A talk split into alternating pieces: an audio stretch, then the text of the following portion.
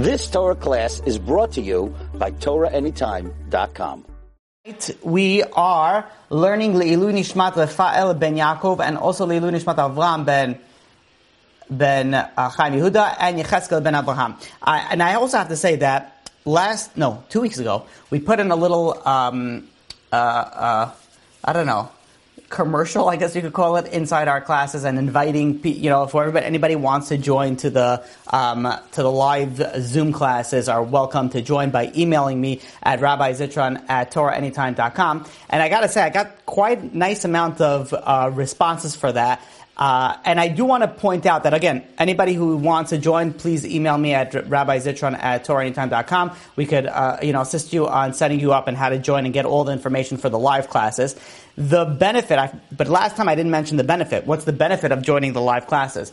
Is like we just had, we have a pre-class and a post-class usually before I start recording and after I uh, after I stop recording where there's also sometimes discussion so we could uh, there's more stuff that doesn't get on the camera so whoever is uh, wants to join is uh, welcome to uh, join us there's another thing that I was thinking today um, that I'm going to do it right now. Um, so, uh, yes, I'm going to do it right now. Thank you. I completely forgot about that. Um, there is another thing that I was thinking today. Did you get it up here? You good? Okay, thanks. So there's another thing that um, while I was, um, you know, like preparing the camera and like all the stuff for this class, you know, I was thinking about like how much hakarat tov, how much gratitude we have to have to Hakadosh Baruch Hu for giving us the opportunity to do this. You, you imagine if coronavirus just hit ten years ago this would have not been possible. This was not, the, the technology was not there. Look how God prepares the refuah before the makkah. God gave us a problem, but gave us the opportunity to work around it. It's not only for Torah classes. You look at how businesses are run now. You have all these connections that you have through either Zoom, through Teams, uh, you know, through um, uh, WebEx. There's all these different companies out there that will allow you to interact through video conference, having meetings. 10 years ago, 15 years ago, this thing didn't exist. It's so unbelievable on how God orchestrates it. Even look at, you know, the fact that Torah Anytime is around over here. Like, 20 years ago, we didn't have Torah Anytime. We have so much, you know, like that, that God sort of sets up the scenario to help us in, in the situations that we need to. And the, the, the, gratitude that we have to have is one thing, but the other aspect is that it also doesn't give us the opportunity to say, well, I couldn't. You know, you used to not be able to do things because you didn't have the ability to do it. But like, how difficult is it to go and sign on to a class? How difficult, you know, like even live or even not live, if you listen to it, God made it so easy for us that at one point we have the gratitude, but another point we don't really have that much excuses, unfortunately, to give to God to say, like, why are we not learning more Torah? Why are we not growing in our spirituality, even if we're stuck at home, even if we don't have the ability, even if we have to travel up? There's so much opportunity that we have that we really have to, you know, think about it and really capitalize, you know, on it. You have the ability, like, the, you're driving, you're walking, you have so much opportunities to learn Torah that it's a shame that we don't capture these opportunities. And I want to put one final point, and then we'll start. How you know you have um, there are people that like certain speakers, and they listen to those speakers. But then there are so many other speakers out there that you know you don't really like hear, you don't really know, you don't really like you know there could be great speakers out there that you really attach to, but you never just gave them the chance. So when you have time, and let's say you're all up to date on your speaker shows, whatever you want to call them that, the fact that you are up to date on all your classes, why don't you give other people a chance? Go on Torah Anytime. And I gotta, you know, something that I spoke to them before about, I have to like, you know, push this more. There are, you know, sort of put in like a little bit of a highlight. Listen to another speaker. Maybe you could attach it. Maybe you could grow from it. Maybe you could gain, uh, you know, from, uh, from another, um, speaker. And I agree, I think the majority of people that started listening to my classes was because of the weird topics that we've spoken about throughout, throughout the years. So it's not only about the weird topics, it's also about the basic. It's also about the things that are good, things that, that are just simple stuff, even on the Parsha. These things you may connect to. So, that's my little, uh, you know, two cents, my little spiel with that. let us begin to a very, very uh, important, um, important topic. And the topic today is something that I get very, very often when, when you know, speaking to people about Emunah, and that is, so I know that I have emunah bitachon and God has everything, but I also know that I have to do my effort, my hishtadlut. Now the question is, is where do those two lines meet? So I know God is doing everything, so I have emunah, and then I know I have to do the effort, but like, how much emunah and how much effort, like how much, where am I supposed to fall into, into play? So, when we speak about the aspect of effort, and this is something we spoke about in last week's class, that you are required to put in your effort. The question that should come up is is that we've spoken about, and I'll give you just one story. The second uh, in the second class we gave on Emunah, we spoke about the story about Rabbi Yisrael Salanter, and Rabbi Yisrael Salanter was having an, uh, a conversation, but it was really a machloket, an argument with the Rashash, and that was what is the power of Emunah and Bitachon, meaning that can it can, if you have Emunah, can you get something? That let's say has not been predetermined by God for you. So the Rashash was under the opinion that said, no, you can't acquire anything that if it wasn't already predetermined that you should get that. Because whatever you were supposed to get, that's what you'll get. Rabbi Shal said, no, you can acquire something through the power of emunah and bitachon, through the power of trust. So they were arguing, they said, so how are we going to resolve this argument? As only two tzaddikim could do it, please don't resolve arguments this way. They said, let's make an experiment. And the experiment was as follows. The Rabbi Sallallahu says, listen, I'm going to have emunah, I'm going to focus the powers of emunah and bitachon that I should receive a gold watch. If a gold watch arrives, that means that my side is correct. If a gold watch does not arrive, that means that your side is correct. So, they said that's a good deal, let's do it. Rabbi Sallallahu goes and he starts focusing on emunah bitachon, on the trust of acquiring a gold watch. Moments, moments later, a knock on the door a Jew go comes in and he says, you know, I just arrived from Konigsberg. And I saw this beautiful gold watch. And I said, you know who would like this gold watch? Let me buy it from, Rabbi, from, from, from my rabbi, Rabbi Yisrael Salanter. And he goes and he says, this is for you, my gold watch. And over here, the Rashash says, okay, I see that you're right. So we see over here something that with just the power of emunah and bitachon, you're able to acquire things that you didn't normally, would normally get. And here we see also, this is something that there was no ishtadlut, the Rabbi Yisrael Salanter, well, no physical hishtadlut. There was nothing that Rabbi Yisrael Salanter had to go out and be like, okay, let me work, let me set aside some money, and then I'll buy the gold watch. No, he had emunah b'tachon and he got the gold watch. So what we explained last week was there is two types of efforts. There is the physical efforts, and then there is the spiritual efforts. So the physical effort is the fact that you have to work, you have to put aside. But the spiritual efforts, having emunah, having bitachon, that also counts for some, something. So we see over here, Rabbi Yisrael Salanter was able to go and was able to acquire something with putting 100% in the spiritual effort and nothing in the physical effort. But now the million dollar question is like, what about us? What about us, the simple people? How much effort, how much hishtadlut, how much of, of our work do we need to put in? So in order to answer this question, we have to answer a different question first, and you have to stay with me a little bit in this class. And with that, we'll be able to go and answer the question that we have. And the question that we have to answer first is that this is also based off the story that we just said. If you have emunah bitachon, and what am I saying when you have emunah bitachon? You have emunah that only good things will happen to you. That's your faith, that only good will happen. Al Tav. Everything's for the best, but not only everything's for the best, everything is going to happen to me is going to happen great.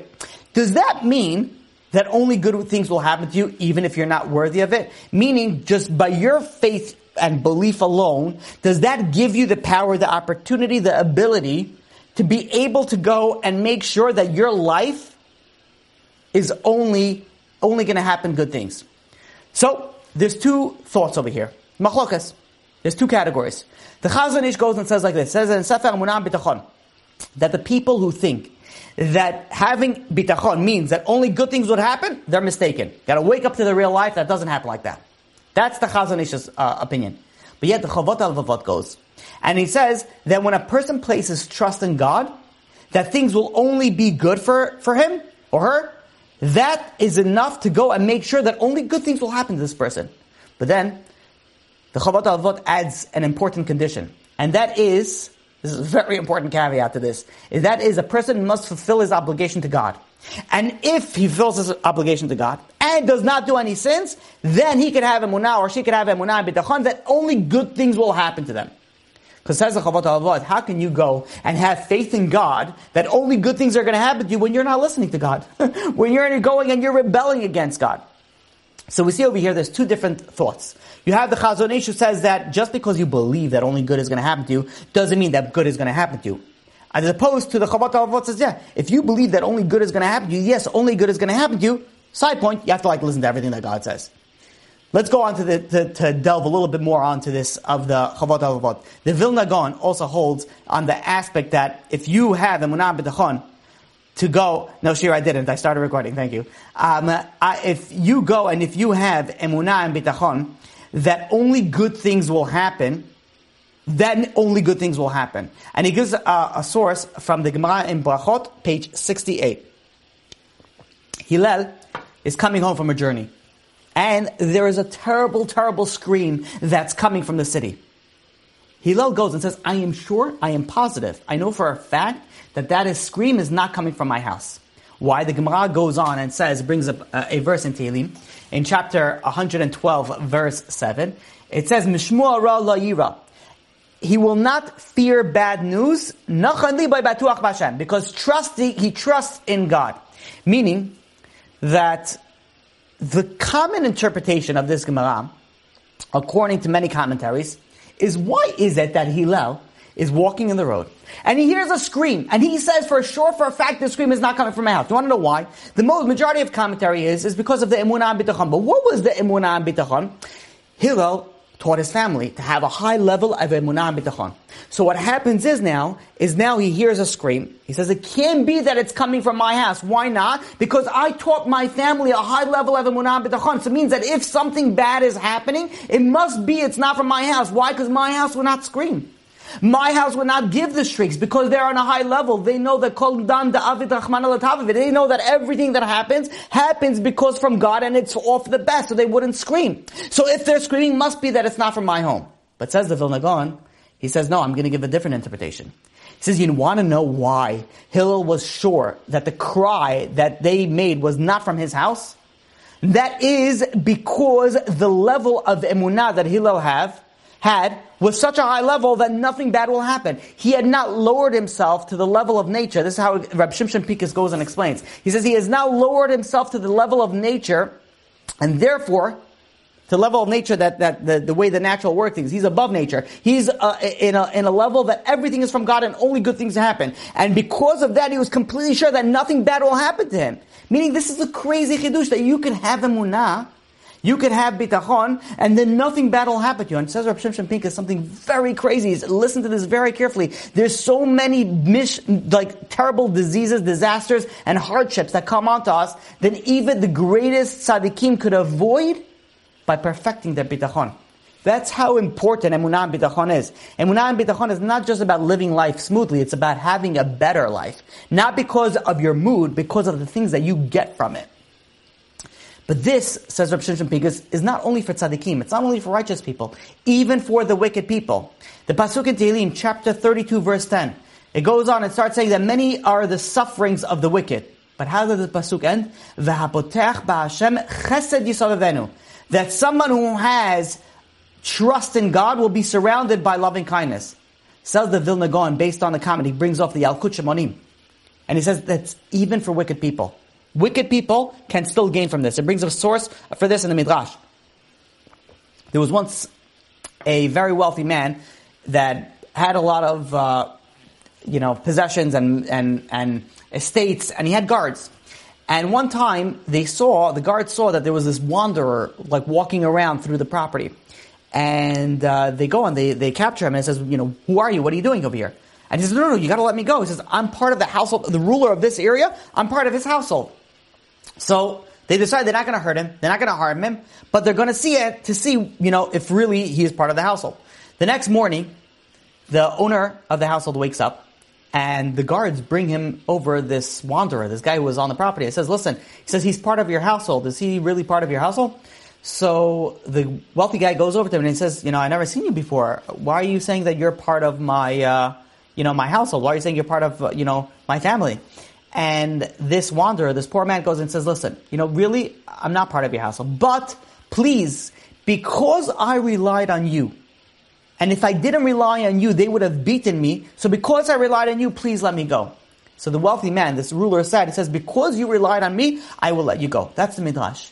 The midrash shows over here something, that someone who relies on God, that's the mashal, the mashal, will be saved even if they deserve punishment. Because God protects people that rely on Him.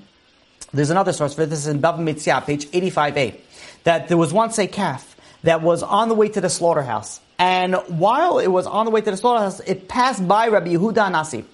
And it I don't know how you um, know this, but the, the calf was knew that he was on the way to be slaughtered. So he ran over to Rabbi Yehuda Nasi, sort of with pleading eyes, like, "Please save me." Obviously, he couldn't say anything, but just uh, you know, he wanted to be saved. So Rabbi Yehuda Nasi goes and he sends the calf to the slaughterhouse. And he says, this is what you are created for. You are created to what? That you should be go, you live on an animal plane. Now you're gonna go and be shachted, you're gonna be slaughtered. Then you're gonna be eaten by humans who make a bacha, uses the power for spirituality, and hence you're gonna be elevated from an animal plane to a human plane. And this is the purpose that you are put in this world to benefit the human, human population. The Gemara goes on and says, because Rabbi Huda Nasi, but, you know, sort of went in this unsympathetic manner, for 13 years, he suffered a very, very painful ailment. And then 13 years go by, and his maid was trying to sleep, sweep away these like little rodents. And Rabbi Yehuda Nasi says, wait, wait, you know, have mercy on God's creations. And because of that, then all of a sudden, the ailment went away. His suffering for 13 years went away. And that's the story of the Gemara. But as Rabbi Shimshon Pinkus says, wasn't Rabbi Yehuda Nasi correct? Like, why was he punished that he dealt in an unsympathetic manner? That is the purpose of the animal. So why is it that he was punished in such a in such a manner? So the Sefer Abotach goes on. I'm sorry. This was um, this is this is Rabbi uh, Yitzchak Dwakshin brings this down, not Rabbi um, Rabbi Shimshon And Rabbi Yitzchak goes and brings down the Sefer Abotach, and he says that even if he was right, that the calf was supposed to be slaughtered. However, if someone is counting on you for protection, you cannot let it down. When others are depending on you for assistance, you have to go and put, bestow pity on these people. And if this message holds true for between human beings, then all the more, more so between us and God. That when we count on God, God will not let us down. Meaning, all this teaches us that bitachon, emunah bitachon, has the ability to make good things happen to people even if they're undeserving. So, so far what we have until now, a quick recap, is we have two different approaches. The question that we started off with is, can you go and get something that you originally wasn't decreed to just through emunah bitachon? So one opinion that we gave the Chazon Ish says, no, you can't. The other opinion, the Chovot HaLevavot, the Vilna Gaon says, no, you could. Just by having emunah bitachon, you can cause things, good things to happen to you, even if you're unworthy. Says Rav Shimshon Pinkus, how are we to answer this contradiction? Is it, which one is it? It's either this way or this way. It can't be both. So says Rab Shimshon Pinkus, and this is going to be the key to figuring out how much emunah b'tochon you need to have. Rab Shimshon Pinkus says these two scenarios, these two um, opinions do not contradict each other. Rather, they're speaking about different levels.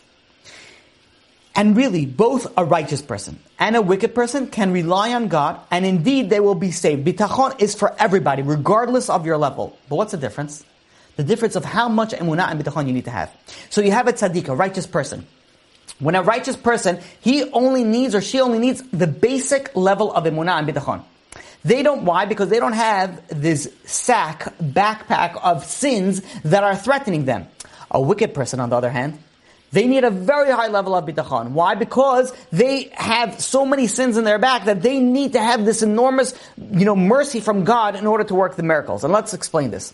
So let's say, for example, a uh, the Rav Shimshon goes and gives this example. A tzaddik goes and relies on God to give him panasa. So that tzaddik recognizes, and he has, that God has mercy on all his creations, and this is sufficient level of emunah and bitachon that this righteous person should have panasa. But a wicked person is not deserving of regular support. A wicked person can recognize that God treats with mercy, but a wicked person is not listening to God. So he needs a higher level of emunah bitachon. And if you de- deal with a, an exceptionally wicked person, they need even a higher level of emunah and, and bitachon. So the Chovot HaLevavot, when the Chovot HaLevavot goes and says that a sinner, somebody who somebody who wants to get something can get something as long as they have a munam bitachon, but that only if you listen to God. If you don't listen to God, you can't put yourself in that category. Says Reb Shimshon Pincus, what is what is the, the Chovot HaLevavot speaking about over here? This is talking about that on a regular level, a standard level of a munah bitachon. But if this sinner who still doesn't listen has a high level of emunah bitachon. Then, as Chazal says, "V'habotech b'Hashem chesed yisavenu." Someone that has, you know, trust in God, uh, kindness will surround them, even a wicked person. Meaning over here that let's try to let's try to understand this very clearly. You have a righteous person. A righteous person is enough for them to have a little bit of emunah bitachon because they're righteous. They don't have a lot of sins in the back. That will get them what they want. But a wicked person, they could still get what they want, but they need a tremendous amount of Amna B'tachon. So meaning the Chovot HaLevavot, let's explain it again, so make sure that's very clear. The Chovot HaLevavot goes and says that if you have Amna B'tachon, you get whatever you want. But unless you don't listen to God. What is this referring to, says Shimshon Pincus? Standard level of Emunah. But if you go on a higher level of Emunah, then even a wicked person who still didn't do the, all the tshuva that they needed to do can still get what they want and what they need based off emunah b'tachon. And this we could say also the Chazon Ish. The Chazon Ish says, no, you can't live in the fairy tale land that just because you believe in something that is good, it automatically it's going to be good. That's talking about when you have a general level of emunah bitachon. But if you put yourself on a very, very high level, even the Chazon Ish would say that that could go and bring you to a level that could get you anything that you want. It all depends on the level and the amount of emunah and bitachon that you have. You guys understand? Following me so far? Kind of. Good. Okay, good. See some nodding heads. Okay. So now, where are we going to, let's bring some, some uh, proofs this. So, the famous story of, of King Menashe, of Yehuda. He was notoriously an evil person and the king of Ashur captured him. And they put him in this co- copper pot, and they lit a fire underneath it. Now, needless to say, you don't want to be in that situation. It's excruciating pain. To put it slowly, slowly, basically you're being cooked and roasted alive. Menashe was a wicked man. He went, a wicked king. He went and he served all the idols. So what he did was, when he was in this danger, he started calling out to all his idols, idols, please help me. And he went from one idol to another idol, and nothing happened. Finally, he goes and he says, you know what? I will call up to God. I'll call out to Hashem. And if he saves me, then good. But if not, says Menashe is the same as others. And the ministering angels, the Malachi Hashas goes and says they started closing all the doors. They don't want to let the Menashe's uh, prayers come up. He's a person that set up an avodah zarah, an idol worship, in the Bet HaMikdash. So God goes and says, wait a minute, if I, I need to accept his tshuva, I need to accept his prayer. Why? Because if I don't accept his tshuva, then I'm closing the door on all the Baalei Tshuva, all the people that want to do Tshuva in the future. Says Rav Shimshon let's try to explain Let's try to understand over this. What, what's going on over here? let's, th- that was a story and God actually saved him. Now, Menashe claimed that if God doesn't answer him, then he must be like oh, all others. Are, are, you like how is that even like are you serious? Like how is that even on the same plane? He spent his entire life not listening to God. Not only was he not listening to God, he was going against God. He was worshiping idols. He went and he persecuted and slaughtered all the righteous people. The, was the, the prophets, the, the, the streets of Jerusalem was filled with blood from his from, from the killing that he did. He put Avodah Zarah in the Beit HaMikdash. He despised the very thought of tshuva. Even when he turns to God, He's not humbled. He's like, okay, uh, are you going to listen to me? If not, you're just the same as everybody else. Like, and that's like a, a chutzpah level. So why should God save him? Why did, why is God says, no, I'm going to close the doors on all the Alabatra, rather I should save him. Why? Like, he literally went against you and he's not even coming to you to, to like in a full, sincere way. So, Rav Pincus goes and it says that really Menashe is making a very important point. That if God is infinitely great, and God is infinitely merciful, that means that God could do anything. And if He doesn't save me, says Menashe, then that means that I have stepped beyond the limits of God's mercy. And meaning that He doesn't save wicked people as me. So what makes him different? Makes him different that he has a limit to where his mercy is. So God goes and God agrees to Menashe's claim. He says, you're right, because there's no limit to God's mercy. The very nature of tshuva depends on the unlimited mercy. Says Reb Shimshon because this story is such an illustration of the type of the bitachon that we're dealing with right now over here. You have over here the wicked King Menashe. He recognizes that God's power of mercy is awesome and infinite. Despite all the sins, despite the level that he's on, God will still do a miracle to save him. And in fact, the Nesivos Shalom goes and says that one who does not believe that God dwells even among the wicked people is considered not because. It's considered a heretic. Because the, it, there's an eternal connection between God and Klal Yisrael. The, the level, it doesn't matter how far you're fallen. People think, you know what, I can't, like I just did this crazy sin. I'm going to have a munah bid'chan that everything should be fast, should, everything should be good. Someone did a crazy sin and now he's nervous or she's nervous that they're going to get a certain disease based on that sin. So they're going to be like, well, I'm going to have now a munah for, because of that, I just did the worst thing possible. Says, says Rav Shishbikis tells us that it doesn't matter how far and how low you're fallen. The power of Emunah B'tachon has the power to achieve tremendous greatness. The only difference is that you have to really up the level of your Emunah B'tachon. To tell you just a little bit about the power that you have in Emunah B'tachon, the Ramban in Sefer Emunah B'tachon goes and says the effects of B'tachon are not necessarily in, inherit one's worthiness. It doesn't matter on your level. It's not it's not how high you are on a spiritual plane, but it's the level of bitachon that you have. And that's why the Pasuk in Tehillim, in chapter 37 verse 3 tells us that bitach ba'Hashem v'asetov. First it says trust in God and then do good. Meaning that the trust in God comes first. That if you trust in God, you already will have good. And then it says v'asetov, then it says you should do good. Why does it say you should do good at the end of the Pasuk? It should say do good and then trust in God and God will follow you. Right? Imagine you have a friend. So if you want to things to go work work well, you want to ask your friend for a favor, first you be nice to your friend, and then you ask the friend for the favor. Not that you ask for the friend for the favor and then you decide to be nice afterwards. God works a different way. God works that even you could be on a level that you're not nice to God, so to speak. But if you have the the, the betach ba'Hashem, you have the, the trust in God, that would still give you what you need to have. However, the pasuk ends that you vasetov, you have to do good. Meaning that don't think that okay, I'm just going to trust in God, everything's good's going to happen. I don't have to worry. God loves me. God loves everybody. We just that's what we spoke about the whole entire class. And you can do anything, and God does not going to worry about my sins. No, no, no. Make this very, very clear. We do not get one, you know, iota off of what we need to, what we deserve. If we are worthy of punishment, then, then again, we don't want it, but it's going to happen unless we do tshuva. We have to go and do tshuva. Don't think that, oh, everything's good is going to happen, I'm not going to get punished. No, in fact, the, the Gemara Bava Bakama, page 50a, says that someone who says that God is a vatran, God overlooks things, his life will be overlooked. The very, very, you know, serious wording of the Gemara over there. So, meaning that we have over here something that's very important. A concept that we have the ability to achieve anything that we want in our life with emunah bitachon, and it depends on our level on how much emunah and bitachon we need to have for that. The pasuk in Tehillim goes. I hope you guys are still with me. We're going to get a little bit more complex, and then we're going to get a little bit uh, lighter. The pasuk in Tehillim, chapter 118, verse 8. It says, "Tov lachsos b'Hashem mi betuach ba'adam." It's better to take refuge in God rather than trust in man. Now, the Vilna Gaon explains this like this. There is two terminologies we just said in this pasuk. There's lachsos. Um, this is uh, uh, the terminology of taking refuge, and then there's liftoach, which is like bitachon. Uh, it's trusting. So these are two different levels, says the Vilna Gaon, of bitachon. You have a righteous person. This righteous person is called trusting. He trusts God. He has bitachon in God. Why? Because God promised that good things will happen to a tzaddik.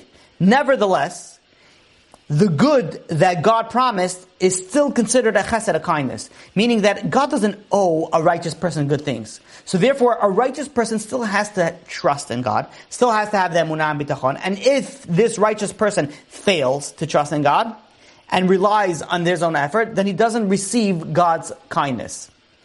However, a wicked person is the other terminology in this pasuk, and that is not the trust, but the, rather the taking of the refuge, the lachsot. This is the taking of the refuge, meaning that if you go and you kick a tree, and you, you know, whatever, you hurt the tree, and then you sit under the tree for shade, the tree's not going to be like, well, you hurt me, I'm not going to give you shade. No, the tree's going to give you shade. Why? Because that's the nature of the tree. So even, it doesn't matter what happened, if you go in the, in the, in the shade of the tree, you will be sheltered from the tree. So that's sort of taking refuge in the tree. This is how it works with God, that even if you sinned, you don't have the ability to trust that everything good will happen because you didn't listen. But if you take refuge as a different type of trust, then you will be sheltered by, uh, you know, by God. So, we see over here, time and time again, for everything that we've been discussing, just to have a, a, a quick recap over here, that everybody has the ability to get whatever they want in their life based off the level of munah and bitachon. The only question is, is if you're a righteous person, then you have to have a lower level of munah and bitachon, and that's enough. But if you're a wicked person, or if you have some sins, then you have to have a very high level of emunah and bitachon. And when you have that, you have the power is unbelievable. The Gemara Katan says that to tell you the power of what you have over here. The Gemara Katan, page 28a, goes and says that there's three things that are determined for a person even before they're born. Number one, how long you will live. Number two, the number of children. Number three, how much money you will have. Very important things for everybody, right? This, this, this, by the way, men, women, and everybody, it just like captures everybody. You got the children, the length of life, and money. All these are predetermined already before you're bo- born. But says the Maharsha on the end of Nida, says that all these can be changed, even though it's predetermined, can be changed if a person comes to God and relies on Him for help. Uh, that's the power that you have with Emunah B'Tachon. Rabbeinu Yonah uh, comments in Mishlei, in the third chapter, that if someone's going through a troubling time, having Bitachon alone can get them out of it. The Kad HaKemach also says that if someone finds himself in financial trouble, if he strengthens or she strengthens and, and bitachon in God, this creates a pipeline of blessing that God could go and send you this parnasa. And the Chovot goes and says even furthermore, in a time of hunger, a person with bitachon will be sure to get what they need. Meaning that you have so much power over here, and this power has is open to everybody. So the bottom line, I hope that you guys are with me so far. The bottom line is that whether wicked, righteous, or anywhere in the middle, if you have emunah, with the power of emunah, you could go and provide you with all the blessings that you want in your life. And not only that, the pasuk in Tehillim goes and says that the, pasuk says v'itanek el Hashem, and you will go and you will be delighted in God. V'yiten lecha mishalot and God will give you all your heart's desires. Says the Brisker if your bitachon, if your emunah in God is so strong that you actually derive enjoyment even before you're answered, then He will give you whatever you desire. See, it's like a higher level of emunah, a higher level of bitachon. You get that, even a wicked person. But what is the difference over here? The difference is the amount or the level that you need to have. So with this information, I hope it's very clear. I've been repeating it because I want to make it very clear. Meaning, again, one, one final thing. got a lot of nodding heads, so good, I'm happy the capabilities that you have in your life to get anything that you want all depends on your munah bidachon. If you're wicked, you need more. If you're righteous, you need less, but you can get whatever it is that you want. Now, how does this answer our question? The question that we started off with is how much emunah and bitachon, oh, and I'm sorry, our question was how much effort we need to do. And the answer is exactly what we've been saying. It depends. It depends on the level that you are. Wherever level that you are, you are on, it depends if you have to have more emunah or more effort. Less emunah or less effort. Meaning that things in emunah bitachon and getting things is proportional to your level. Now, I'm just going to give a little, we're going to go a little bit off track over here. To figure out what level you are on and how to go and pinpoint it, that's going to be Bezat Hashem next class. But to go on a little bit of a side point. So the question that is asked is, is how much effort I need to do. It, it depends on you. It depends on you. And we will go and delve that a little bit more, B'ezrat Hashem, at the next class. But before we go into that, there's something very important that I want to um, go and bring up. Um, and that is the general concept of how much effort in general a person's supposed to have. And with that, we're going to go to bring up to, to uh, uh, another very important topic. So we know that God created Adam, and God put Adam in Gan Eden, in the Garden of Eden. What was the purpose of Adam doing in Garden of Eden? He was a garden. Was he a gardener over there? Did he have to go and trim the bushes? Did he have to water the plants? Did he have to go? What was his purpose in this garden? So We know that Adam didn't have to water the garden, he didn't have to trim the bushes, he didn't have to pluck the weeds, he didn't have to do anything. There was a river, the Torah tells us, that went and irrigated the garden. The Gemara in Sanhedrin, page 39b, goes and tells us that angels roasted his meat and poured his wine. They gave him everything that he wanted. What was the work then that Adam had to do. It says over in the Pasuk that God put Adam in the Garden of Eden to do work. What was the work? The answer is, it was the spiritual work that he needed to do.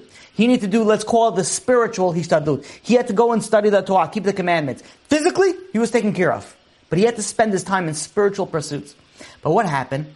Adam and Chava, they did a sin. And from the sin, now all of a sudden they were, they were forced to invest in physical effort, physical ishtadlut. So beforehand, they only had to do the spiritual effort, the spiritual ishtadlut. Now they have to do also the physical effort, as it says in Bereshit chapter 3 verse 19, with the sweat of the, your brow you should eat bread. Meaning that now you have to do ishtadlut also on the physical aspect. But now we have the question. So we know over here that God says now by the sweat of the brow you have to go and you have to work.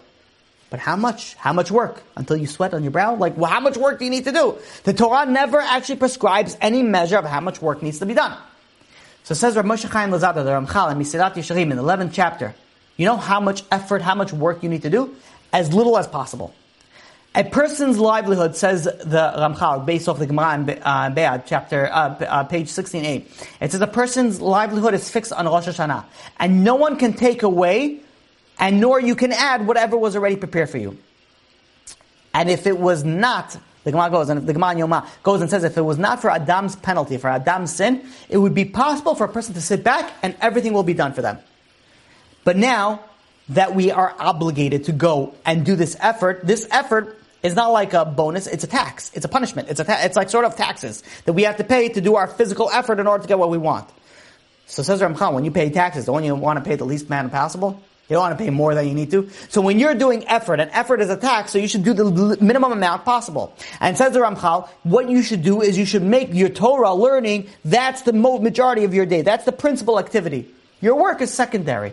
Why would you want to do more as your taxes? Now, the question is, so what's the minimum? What is the minimum amount? So we just said that Ramchal says that you have to do, the effort that you have to do is the minimum amount. What's the minimum? like how much is the minimum? Is that by, by how much you, by when you start sweating? Uh, where where is the level that you have to go? So Rav Zundel of Salant, Rav Zundel of Salant was the Rebbe of Rabbi Shaul Salanter. And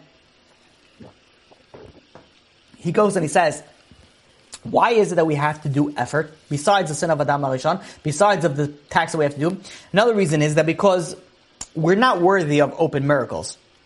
So if we just sit back and God just gives us everything, it's an open miracle. We're not worthy of it. So how much effort we need to do in our work? Enough that permits the outside world to make the error into thinking that our livelihood comes from our natural causes. You understand what I said? So let's repeat that one time. How much effort you need to do? The amount that permits the outside world to make the error of attributing the person's parnasa to, to natural causes. Now, the way that God works is God works in a way that He uh, sort of um, hides miracles through nature. That even before the splitting of the sea, the the pasuk in, in Shemot chapter 14 verse 21 tells us that there was a big wind that blew. Why? To make people think that it was a natural cause that the sea split. So the way that God works is that it's it doesn't work through miracles. God sort of hides the miracles into uh, into nature. So the amount of effort we need to put is the amount that it appears to be a natural po- process. And Rav Islam would say for, for his part would be enough to buy like a lottery ticket. The minimum amount possible. And by the way, I just need to put this out there that if you're working for somebody, you know, and you need to do something, don't be like, listen, the minimum amount possible, okay, Mr. Boss? Listen to this class, you're a Torah observant, you're not going to listen. I have to work the minimum amount possible because otherwise, you know, like I'm a sinner and you know me, I'm super righteous, so I can't do it. No, no, no. When you're working, do your job, right? If it's difficult, whatever it is, you have to do it. The question is maybe you need a different job. I'm, we're not going to get into that. But when you're working for somebody, you have to do what they paid you to do. But going back to this, what happens if, let's say, somebody goes and does the minimum amount possible? This is very, very dangerous. Why? Because let's say a person is very enthusiastic, goes and and has a munah. You know, tell you, I have uh, a friend of mine that went and had a high level of munah one time. This is talking about like 15 years ago, and he wrote a very large check to a tzedakah organization. He didn't have the money in the bank, and he post dated it for like two months, and he says, "Bezat Hashem, I'll have that." I'll tell you, he wasn't able to cash it because it bounced. But I'm saying that the thought process was nice, that he had emunah bitachon, that he will have enough money that he'll be able to go and give this amount of charity. But it didn't work out. Now, why it didn't work out, I can't tell you this person. But what's the danger of this? The danger is, is let's say you have, you're all of a sudden inspired. You're on this high level of emunah bitachon. You are all psyched out. You're like, you know what? God can give me anything. God could do this. God could do that. Everything that I want could happen right now. But what happens when you sort of, for, you sort of, am I back? What happens if you sort of forget your enthusiasm?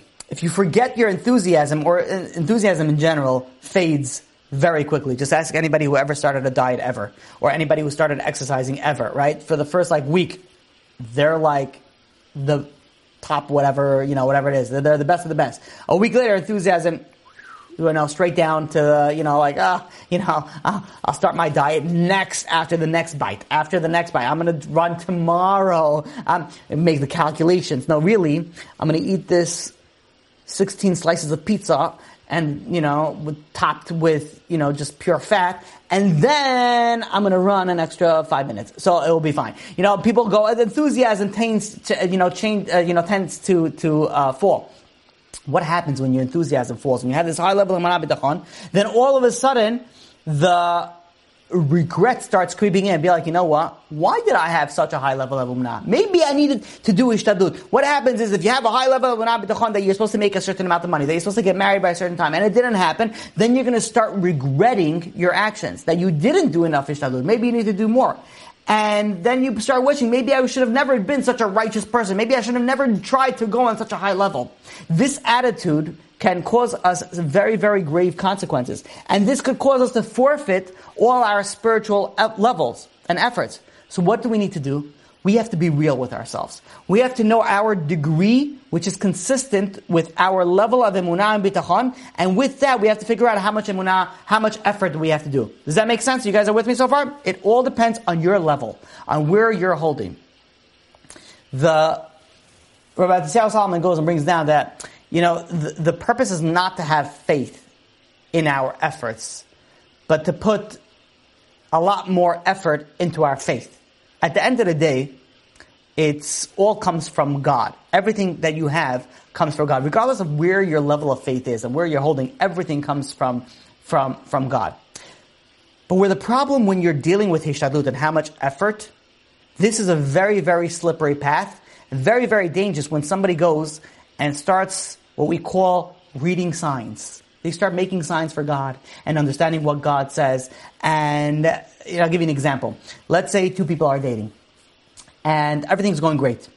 But let's say they come from different backgrounds. Let's say one is Ashkenaz, one is Sephardi, right? Or let's say one is Gorsky and one is Bukharian, right? Just as big as the, I'm just kidding. Let's say you people from two different, and, but everything's going great you know, they're on the right hashkafa level. They have, you know, the right thoughts. Everything is, is on par. But then the parents start finding out. I shouldn't have said the parents. I didn't mean to say the parents. Other people, right? Scratch that. Make believe I didn't say that. Other people start getting involved and be like, wait a minute. You're dating somebody not part of our community? You're not, you're gonna have different things. And they start causing problems in the in the shidduch, uh, you know, uh, scenario, be like, oh, why are you dating this person? This person's not a match. They're not going to be able to understand us when we speak in our language. You know, they're not going to know how are we going to know what, what we're talking about? And and they start causing friction, and you start thinking, be like, you know what? Why is God sending me these signs? Must be that this person is not for me. We are not on a level to go and start reading signs. Don't start thinking that let's say you're on a shidduch scenario, and there's some difficulties that arise, don't start thinking, you know what, this must be a sign from God that we're not supposed to go and get married. No, no, no. Don't, you don't decide when, what's a sign and what's not. You speak to your rabbi. Yeah, maybe some things are like red flags. Red flags are different than signs. Maybe some things are things that you should, you know, uh, you know, break it off. But don't decide on yourself what the signs are. There's a story that we mentioned before. There was a big adult who was officiating a wedding. It was Mesader Kiddushin of a wedding. And the way that it goes is that, you know, the, the husband, the, the chatan goes and takes a ring. The woman takes out a finger and, and the chatan goes and says, and they put the ring on the finger. The Chatan goes, says the, the, you know, the words that he needed to say, and he was very nervous. He was sweating a lot. He was, you know, it was very, he was getting married to, you know, somebody very, very nervous, and the sweat made the ring a little bit slippery, and the ring, the ring dropped down. And can you imagine, he's about to marry this girl, and all of a sudden the ring falls off. And it's just like a scene from like whatever, the ring keeps on rolling, you know, like rolls right back down the aisle, you know, and then, you know, he goes and he runs after it, people are running, and they're like, okay, fine, fine. You know, they're back on the stage, they're back on the chuppah, and he goes like, okay, take two. Harei at mekudeshet says the verse again, about to put the ring, and again it falls off. Meanwhile, especially the father of the bride, he's like, what? Look at my daughter. Who is she marrying? This little mazel. This guy can't hold a ring. What's going on over here? And people are nervous. You know, the, the fathers are like, listen, he goes over to the rabbi, says, maybe this is a sign from God that they're not meant to be. I'm like, two times. The ring falls off. I'm like, can you get clearer than that? And the rabbi goes, he's like, he's like, absolutely not. It has nothing to do with the fact that they shouldn't be together. Of course they should be together. They're right under the chuppah. Rather, why did the ring fall down? He says, because the exact time that they were supposed to get married is right now. And he was a little bit early. So God made it, extended the, the, you know, the time length. We don't know how to go and to, and to start reading signs. You look at, in the Parshat of Chayei Sarah, Avraham goes and sends Eliezer to find a match for Yitzchak. And the information that Avraham gives to Eliezer is very vague. He's basically like, he goes to Eliezer, says, go to my homeland, go to Avraham's homeland, and find a girl. You think a very vague scenario, I'll be like, okay, who knows how long this is gonna, this could take months until I find the girl just a hometown without any information. Several hours later, the girl is found. That's it. Shidduch was made. Later, we go in Parshat Vayetze. You look at Parshat Vayetze. Yaakov Avinu's parents send him to Padan Aram. They go and they send him to the location. And they tell him, marry one of Lavan's daughters. Tell him who to marry. Deal is closed. You think a few hours, that's it, the deal is closed. But yet, seven years passed before he was able to get married. And then who did he marry after seven years of working? He was married Leah. He wanted to marry Rachel. He could have easily said, you know what, this is a sign. My parents told me to come over here and to marry, and to marry. I went and I was supposed to marry Rachel. They gave me Leah over here. And look what's going He could have said, listen, can you be more obvious than this? I went under the chuppah. God sent me another girl. Put another girl over there. Like, this is obvious. This is obvious to me that this is what God wants. Says, no, but he persisted. He did more hishtadlut until ultimately he went and he married Rachel. When a person tries to do something good and there's certain obstacles that come their way, don't interpret it as signs. Must be that God doesn't want me to do this. If somebody's going and trying to go, let's say, to Shachrit, and they're trying to start the car, and the car doesn't start, be like, you know what, God, I hear you. Must be that um, I'm not supposed to be praying with the minyan today. I'll, don't worry, hear you loud and clear. I'm going to go right back into the um, the bed, hit the snooze button. A girl wants to go shopping for clothing. And there is no clothing that's modest where she's going. She's like, okay, God, I hear you loud and clear. Must be you want me to buy this clothing. Be like, no. Don't start reading signs because you're going to make radical, radical errors. If somebody's going and is starting to, or she's starting to increase their level of observance in Yiddishkeit, in Torah, in Torah, the Torah life, and it becomes difficult. The parents are giving them a hard time. The friends, there's peer pressure, there's all these different things. Be like, you know what? God's giving me a hard time. Must be that God doesn't want me to be over here. God wants me to be in a different, uh, you know, level, different plane. He wants me to go back to where I was before. No, no, no, that's not correct. God gives us challenges to overcome for reasons that are beyond our scope of understanding. And this is how we go and we understand when Yaakov goes and he married Rachel, why did he have to go through so hard? And I hope you guys understand for those people that have been following us through the classes throughout the time, I say this story again and again and again because there's a lot of lessons that you need to learn from this. Why was it so hard for Yaakov to marry Rachel? Why did Rachel have to go and give off the signs? And first was Leah, then Rachel, and she had to give the signs to her sister. She doesn't get embarrassed. And the answer is there's all a reason for it. Because Rachel was not able to, physically incapable of conceiving. She needed more merits, and the merits that she got was the, the obstacles that, that God put in her path. And that was to give the signs to Leah so her sister wouldn't get embarrassed. Because of that, she gained the ability to go and conceive and then have a child. So when we have signs, when things come in our path, and it seems like God is sending us a sign saying, no, don't do anymore. You have enough. You're not. You're going the wrong path. We don't know how to do. We don't know how to read the signs. Meaning that we have to in, put our effort, our hishtadlut, the the, the most that we possibly can to our level. and let's say you go and in the shidduch or in anything else, you're putting in the maximum effort that you have, but yet things beyond your control, it still didn't work out, then you could say that this is from God. Then you could say, I did everything that I was supposed to. I did everything that I was capable of. I did everything that was in my power to do, and now it's not. I can't do anymore. Okay, so this is now, this is from, this is from God. This is beyond our control. But to read signs, it's beyond us. Don't read signs and then say, I have to do less effort because of this. I have to do more. We, we don't know how to go and, and read the signs. And I gotta say, especially when dealing with dating and she's looking, please don't make signs. Don't go and start saying, you know what? If he opens the door for me, then it must be that this. If he's gonna go and he's gonna give a 20% tip, then I'll know. Eh, don't make signs, alright? Not only are we not level to that test God, don't test your future husband, alright? The Eliezer made signs. The what? To the well. That's something else. That's something else. That, first of all, when you are working for Avraham Avinu, then you could go and you could give signs. I'm not saying that there, there, you don't have the ability. There are many righteous people that did give signs. On our level, we don't do signs. We don't go and we don't say that, oh, the girl that will go and will feed my camels, that's the girl I'm going to marry. First of all, why do you have camels? Now, right? But if you are, right, a type of, don't go and be like, you know what, let me go hang out by the well. That's where all my ancestors go. Uh, you might get married, the, the, girl might have a beard also, but whatever it is, like, don't go and put yourself on a level. So yes, there are certain levels where you do have the ability to go and put these certain signs. But in our level, we don't have the ability to go and, and uh, put signs. But one thing we do know is that no matter our effort, no matter how much where we're holding and how much we put, at the end of the day, it's all coming from, from God. There was one say yeshiva that was on the verge of uh, bankruptcy, and they needed to raise $100,000 in a space of six months.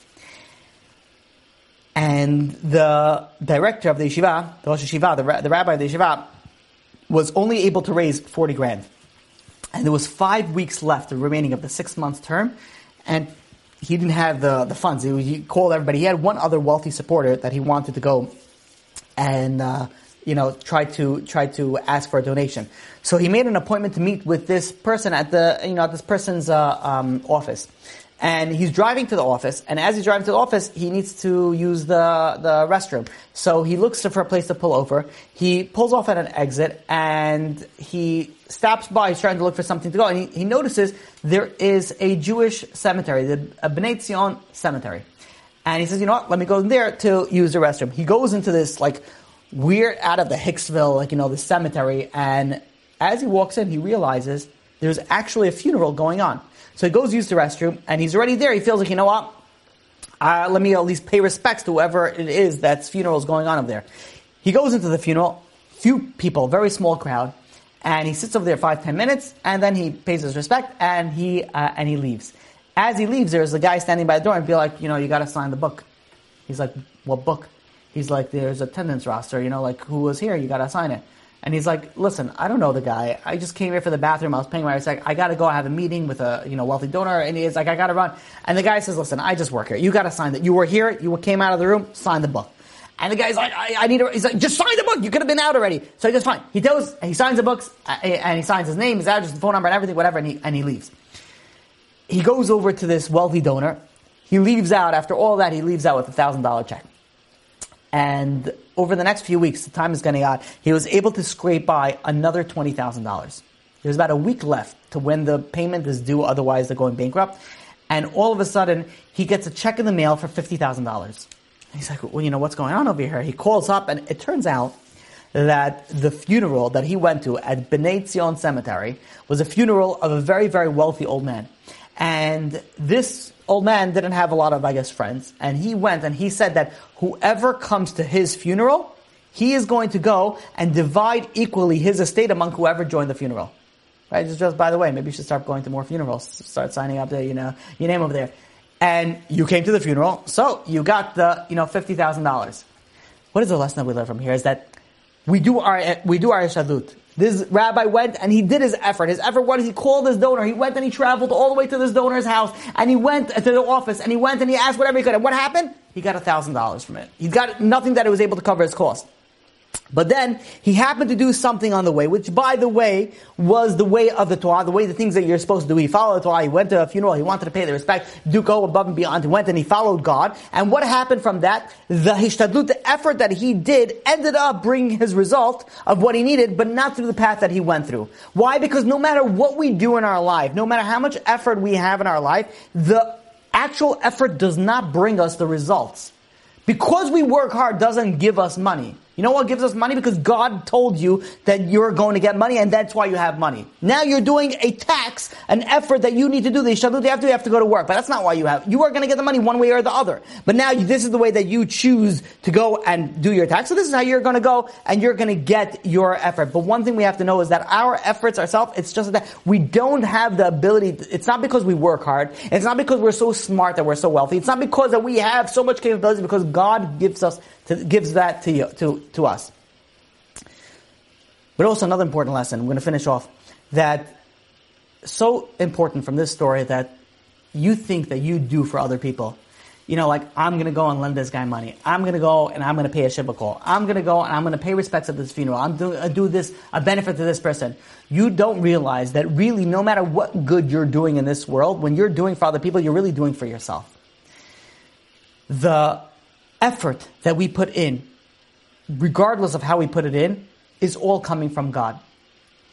But the final say of what we're going to get something, it doesn't really depend on the amount of your effort. And in fact, the Beis Halevi, the Beis Halevi Soloveitchik goes and says that the more bitachon that you put into something, the less effort you will need to put in. And the more successful you will be. The question, the million dollar question is where does that line lie for me? Where am I supposed to be? How much emunah and how much effort do I need to have? So now we've learned that the emunah and bitachon, it's proportional to your level.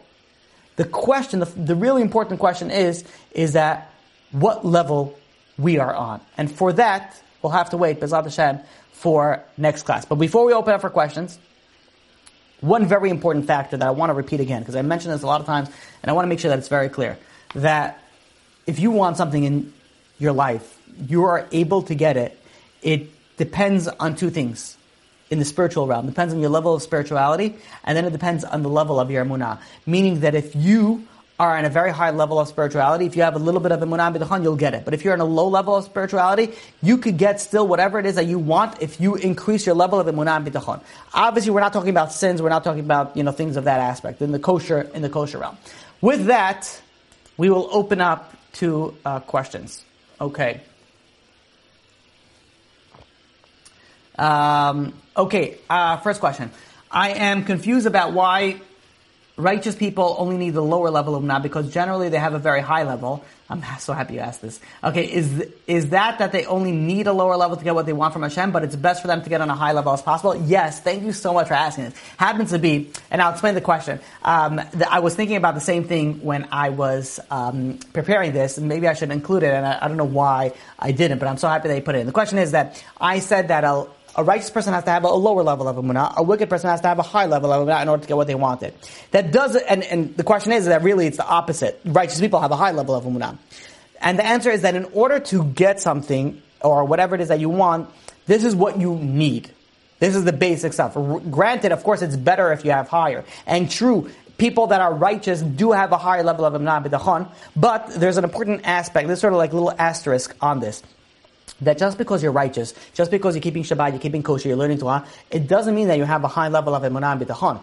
It doesn't go always because you have to learn these things. This this concept, this topic is so important that if you don't learn it, it just doesn't come. It's not naturally. You can know the Gemara, you can know all these things, but if you don't work on yourself emotionally, intellectually, on putting the high level of Menah it's not going to come into your into your level, and you you could be a righteous person with a very low level of emunah and, and bitachon. It's a different by knowing something and putting it into, into practice. So yes, for a righteous person and a wicked person, of course, the higher level of an bitachon, the greater it is that they have. Next question. It's hard to know, and by the way, if anybody has any questions, you can type it into the chat box. That's why I'm reading it off. Uh, where are we over here? Okay, it's hard to know if something is a sign from Hashem or it's something that you should have put more effort into preventing and you could have done differently to change the outcome. How do you know when something is a test or when should you accept it as divine providence? Okay, so before I continue with that question, so that's a great, great question. So where do you stop? The, the, it's a very simple calculation. The calculation is as follows. You do whatever it is in your power to do. If it still doesn't work out, then you know that is beyond your, the, you, it was, it was already from God. When you're dealing with the level of how much ishtadlut you need to do, it lies in that you do what you need to do. So for some people, their level of emunah in ishtadlut is like I only have to do a little bit, and that's all I needed to do. So if that's true, if that's false, it depends on next week's class and how we go and and explain that and how you're able to go and understand what level you're truly on. You have to be true to yourself.